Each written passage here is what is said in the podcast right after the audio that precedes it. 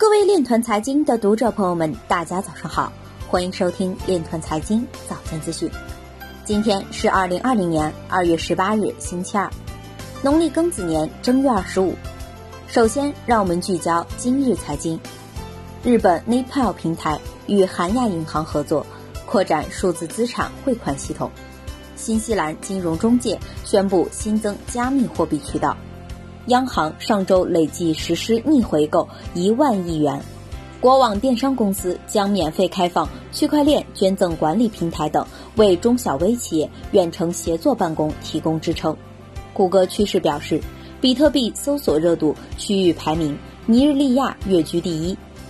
比特威二零一九年出售超六十万矿机，迅速扩大市场份额，削弱比特大陆矿机市场地位。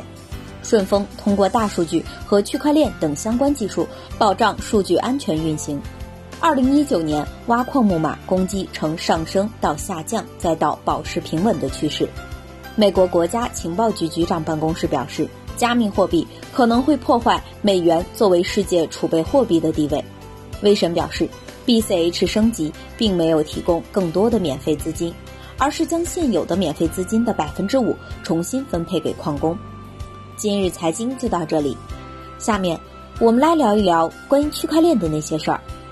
据人民网十七日报道，近年来，随着人工智能、区块链、物联网等新技术的应用，数字化在提升供应链效率、降低企业运营成本的同时，也为企业制定整体产业发展战略提供了更为优化的决策依据。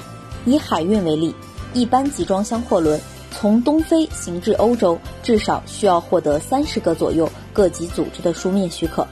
区块链技术的应用可有效简化这一流程。以上就是今天链团财经早间资讯的全部内容，感谢您的关注与支持，祝您生活愉快，我们明天再见。